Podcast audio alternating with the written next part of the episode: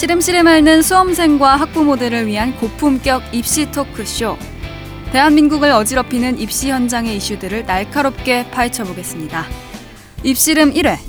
대한민국 입시 혼돈의 속사정. 지금 시작합니다.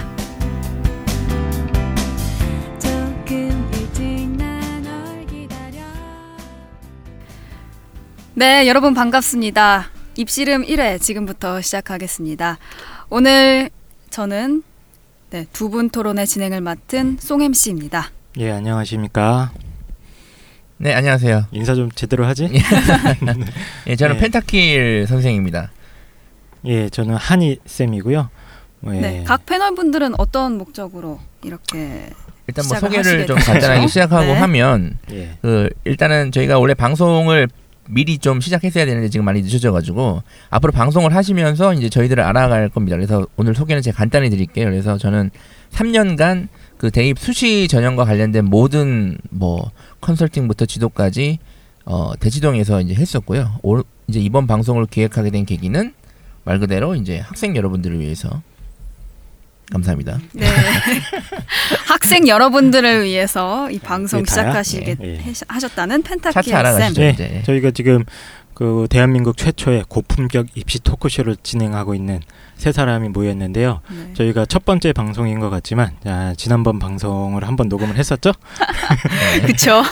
그건 어디로 예, 사라졌을지. 예, 어디론가 사라져 버려서 네. 저희가 지금 어, 더 탄탄하게 준비를 해서 다시 만났습니다. 안녕하십니까 한이 쌤이고요. 음, 저는 삐뚤어진 대한민국 입시는 역시 저처럼 삐뚤어진 사람이 바로잡아야 한다 이런 신념을 가지고 사교육이사조차 인성교육을 꿈꾸고 있는 입시계의 반항합니다. 어, 논술, 뭐 구술 면접, 자기소개서 뭐 이런 거 어, 아주 오랫동안 지도를 쭉 해왔고 저도 그 입시 정보를 굉장히 많이 아는 친구들도 있지만 생각보다 입시 정보의 사각지대에 놓여 있는 학부모들이나 학생분들이 굉장히 많은 것 같아요. 그래서 그런 분들을 위해서 어, 그 어떤 작은 희망이 되고 싶은 그런 취지로 이 방송을 시작하게 됐습니다. 예. 네, 이렇게 해서 우리 셋의 자기소개까지 끝이 났고요. 예. 질문이 있는데 네. 그 MC 송께서는 네. 무슨 연유로 어, 하시게 되셨습니까? 어, 저는 사실 지금 학생이에요. 학생. 아직 졸업도 안 한 학생인데 고등학생 아니죠? 예, 고등학생 아닙니다. 고등학생은 예. 아니고 대학생입니다. 저는 현재 아나운서 지망생으로 되게 마이크 앞에 서면 굉장히 자신감이 막 생기고 막 무, 무슨 말이든 말을 하고 싶고 좀 이런 성격이에요. 그래서 아, 좀 흥분하시나 봐요. 마이크 앞에서는. 약간 아, 예. 네, 마이크 패티시. 네 마이크. 패티시가 있는 마이크 냄새를 맡고 음, 함께 참여하게 되었습니다. 네. 이제 본격적으로 일부 일부 고품격 입시 토크 시작하도록 하겠습니다. 제가 먼저 또, 먼저 네, 말할까요? 하실 말씀 일단은 있으면 하셔도 그 됩니다. 입시 정보가 참 많잖아요. 이제 그 한희 쌤께서 그 뭐 입시 정보를 주겠다고 했는데 이제 다른 데서 얻을 수 있는 입시 정보를 저희가 드리는 건 아니고 어차피 네이버 치면 다 나오는 것들이잖아요. 그런 게 아니라 아무도 알고 있는데 말하지 않는 것들, 또 음. 몰라서 말 안 하는 것들. 그런 것들에 대해서 이제 낱낱이 또 정확하게 또 이렇게 핵심적으로 찔러서 학생 여러분들이 이 정보를 듣고 바로 내가 적용해가지고 도움이 될 수 있는 정보를 드리는 방송을 저희는 지향하고 있습니다. 네, 참 고품격 방송이죠. 장사를 벌써부터. 네. 네. 그럼 이제 본격적으로 1부 고품격 입시 토크 시작하도록 하겠습니다. 네, 제가 먼저 사연을 읽어보도록 하겠습니다. 안녕하세요. 고2 수험생을 둔 직장맘입니다. 직장에서 받는 스트레스도 만만치 않은데 고등학생인 아들에게 따뜻한 밥 한 끼 해주기도 힘이 드네요. 특히나 요즘 대학 입시 때문에 걱정이 많은데요. 수학학원, 영어학원, 논술학원 여기저기 보내보지만 성적은 겨우 중상위권. 마음이 답답해서 귀한 시간 쪽에 상담 받으러 가면 상담할 때마다 이야기가 달라집니다. 어떤 선생님은 수능 성적이 중요하다고 하고 또 어떤 선생님은 수시 준비에 올인해야 한다고 하고 저 같은 평범한 직장맘은 도무지 누구 말이 옳은지 모르겠어요. 입시름이 좀 알려주세요. 경기도 수원시 돼지 엄마께서 네. 보내오신 사연입니다. 네, pig mom도 thank you. 예. 그 이제 첫 회니까 저희가 네. 가상 사연을 이제 한 건데 이제 2회 때부터는 아마 사연이 많이 들어올 거라고 저는 생각을 하고 있습니다. 그리고 사실 가상 사연이지만 지금 현재 모든 고3 학생들이 겪고 있는 문제라고 생각을 하고요. 그렇죠. 이 부분은 모든 이제 입시 수험생을 둔 엄마의 공통적인 마음이라고 생각을 합니다. 제가 그럼 첫 번째 질문을 하나 드려볼게요. 최근 입시 제도의 전반적인 흐름 이 부분에 대해서 어떻게 생각하시는지 두 분 자유롭게 말씀 좀 부탁드릴게요. 일단 뭐 제가 먼저 말씀을 드리면요. 그 입시 제도라는 게 되게 이제 혼란을 겪고 있는 상황인데 제가 이제 94년도에 수능을 처음 치르고 지금 이제 수능 친지 벌써 20년 가까이 됐습니다. 음. 근데 문제는 뭐냐면 수능이란 건 여전히 존재를 해서 사람들은 대입은 곧 수능이라는 공식을 가지고 있는데 네, 그렇죠. 하지만 현실은 그렇지 않아요, 사실. 어, 대입 그럼 네. 그렇죠. 수능이 아니라 사실은 지금 수시 중심의 다양한 전형, 대학들이 요구하는 전형으로 개편되어 가고 있고, 하지만 지금 교육 시장 형태는 다 수능 중심으로, 그러니까 공교육도 똑같습니다.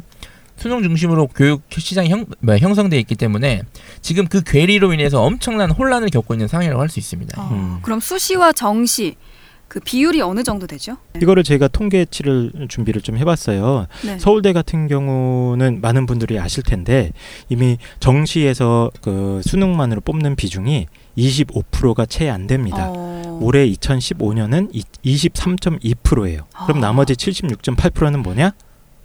다 수시를 뽑는 수시죠. 겁니다. 네, 네명 예. 중한 명도 안 되는 예. 그런 통계치입니다. 근데 웃- 웃긴 게 서울대 수시 비율이 이제 뭐 한 75%다. 이거 이거 웬- 웬- 웬만한 사람들 다 아는데 네. 사실 서울대를 갈 만한 사람들은 사실 그 아는 사람 중에 사실 없어. 사실. 어. 그러니까 나랑 관련 없는 학교에 대한 정보는 잘 알고 있어요 예. 지금. 그러니까 음, 정확히 말씀드리면 전국적으로 보면 수시 선발 비율이 이제 60%대 중반 정도 60% 되고요. 대죠. 예. 예. 아, 그리고 네. 음. 정시 선발 비율은 30%대 중반이겠죠. 예. 근데 이제 여기서 제가 말씀드릴 수 있는 포인트가 뭐냐면 그러니까 아이들이 네. 사실은 막 고구려대 뭐 이런 데를 가고 싶어 하진 않거든요. 고구려 대학교에 다니는 학생들은 제가 죄송하지만 사실 어딘지도 몰라. 이제 평양에 있나요? 예. 어쨌든 아이들이 가고 싶어 하는 학교는 대부분 서울에 몰려 있잖아요. 네, 특히 그렇죠. 상위권 대학들이기 때문에 예. 그 대학들의 수시 선발 비율은 70%가 넘습니다. 평균적으로. 예. 예. 그 연세대 같은 경우도 그 지금 수치를 정확하게 알- 말씀드리면 정시로 뽑는 인원이 27%밖에 안 되고요. 그 여러분들이 그 서성한 중경외시의 네. 뭐 대표적인 중앙대 같은 경우도 약 38% 정도밖에 안 됩니다. 그러니까 어, 60에서 70% 가까이를 전부 다 수능, 네, 음, 두 수능이 분의 아니라 네. 수시로 뽑는 거죠. 네, 두 분의 예. 말씀 이제 종합적으로 들어보면은 어찌 됐건 정시보다 수시의 인원이 거의 두 배 이상 예. 많은 거죠. 예. 그렇다면- 이제 잠깐 네. 보충 말씀을 드리면은 네. 지방대의 경우에는 아직도 수능으로 뽑는 아. 비중이 많습니다. 지방 국립대 같은 경우 뭐 경북대라든가 전북대 이런 학교들 살펴보면은 음, 아직도 48% 49% 가까이를 수능으로 뽑습니다만 네. 어, 지금 펜타킬 선생님께서 마- 말씀하셨듯이 서울 시내 어떤 중그 중상위권 대학들 어, 여기서는 수시로 뽑는 비중이 월등히 높은 거죠. 아, 그럼 일단 먼저 자신의 상황을 먼저 정확하게 파악을 하고 그거에 맞게 나는 수시로 갈지 정시로 갈지 이 부분도 좀 생각해 보는 게 예. 필요하겠죠. 근데 그렇게 해야 되는데 네. 사실은 그 지금 듣고 있는 대부분 학생들이 알 거야. 그러니까 나는 수시 갈지 정시 갈지 이미 내가 막 컨설팅을 받거나 내가 고민해보고 가지 않았어. 그러니까 난 이미 어느 순간 지금 한번 지금 한번 생각해보세요. 나는 이미 정시로 가고 있어. 음, 수시를 해야 될 것 같은 머리와 마음은 있는데 지금 아마 자소서를 막 쓰려고 하고 있는데 나는 이미 모든 준비가 정시로 가고 있을 거야. 그게 잘못된 거지 사실은. 그렇죠. 어, 굉장히 혼란스럽죠. 그런 부분에 혼란스럽죠. 있어서. 예. 네, 그럼 두 번째 질문. 그렇다면 대한민국 입시 누가 전문가고 또 누구를 믿어야 할까요? 굉장히 어려운 좀 질문이기도 하죠. 이렇게 복잡한 입시 현실 속에서 서로 다 내 말이 맞다 이렇게 하는 사람들은 많을 것 같은데 네, 네. 이거를 좀 비유적으로 표현하면 네. 이런 것 같아요. 저기 이제 예를 들어서 저기 저기 건너편에 파라다이스로 가는 길과 문이 있는데 네. 왼쪽 편에는 일곱 개의 길과 일곱 개의 문이 있고 오른쪽 편에는 세 개의 문과 세 개의 길이 있어. 네. 어.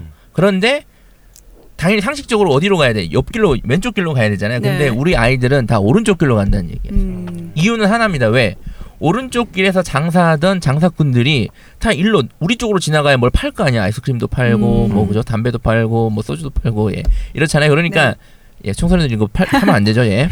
어쨌든 거기서 다 장사를 하고 있으니까 아이들 네. 다 여기로 끌어오는 거예요, 사실. 음. 음, 예. 정시 중심으로 준비되어 있던 기존의 입시 그렇죠. 시장 입장에서는 그렇습니다. 아, 그러니까 장사꾼. 병목 현상 일어나고 정체 현상 일어나고 네. 추석 설날 귀경길이 한 귀성 귀경길이 거기서 일어나고 있는 거예요. 그럼 예. 아까 장사꾼이라고 말씀하셨는데 입시에서 장사꾼은 그럼 누굴까요? 어떤 사람들? 기본적으로 저희가 이제 공산주의 국가가 아니잖아요. 예. 네. 그렇기 때문에 자본주의 저는 자본 제 개인적인 표현은 자본주의 교육 시장이다 이렇게 표현을 하는데 네. 이게 어디 있는 말인지 잘 모르겠어요. 근데 그 어쩔 수 없이 어느 정도의 자, 어느 정도는 장사꾼일 수밖에 없어. 저도 그렇고 사실 뭐 음, 한희 쌤도 장사를 하셨죠.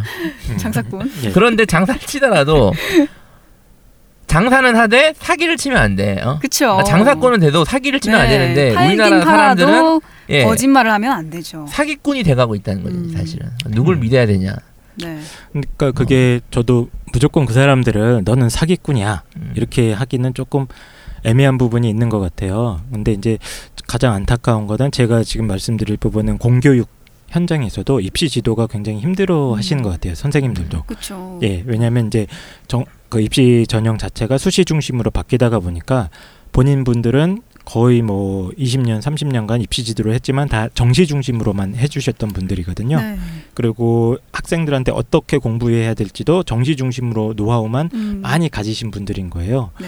그런다 보니까 학생들이 자기가 논술을 하겠다, 혹은 뭐 자기소개서를 쓰겠다 했을 때 당신들께서 해줄 수 있는 부분이 너무 적은 거죠. 음. 예. 그래도 그래서 이제 입시지도 공교육에서도 입시지도 하는 게 굉장히 어려움을 많이 겪고 있고 어 조금 나쁜 게 말씀을 드리면은 그러니까 수시 쪽에서 별로 도움을 많이 못 주는 학교들도 음. 지방에서는 많이 있는 것 같아요. 음. 예. 그게 저는 제일 안타깝습니다. 그 네. 뭐 사례를 말씀드리면 제가 네. 최근에 지도하고 있는 제가 며칠 전에 일어났던 것들인데 그 서울에 있는 모 고3 학생이 이제 여름 방학 때 논술 넣는다고 이제 제가 학생부의 독서 기록이랑 뭐 진로사항 봉사 이것들 좀 정리해서 가져갔더니 네. 담임 선생님이 이렇게 얘기하셨어요.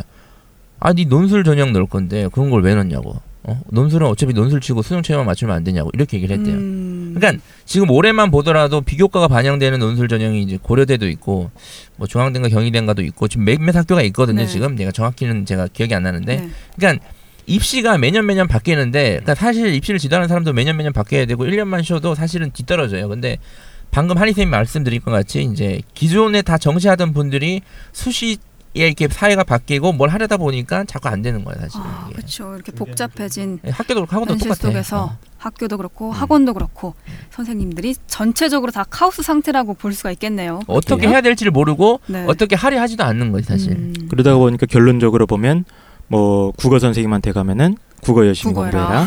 논술 선생님한테 가면은 논술해라. 논술 열심히 해라. 그러면 대학 간다. 음. 뭐 이런 이제 혼란 상태가 계속 지속이 되는 거죠. 그렇죠. 예.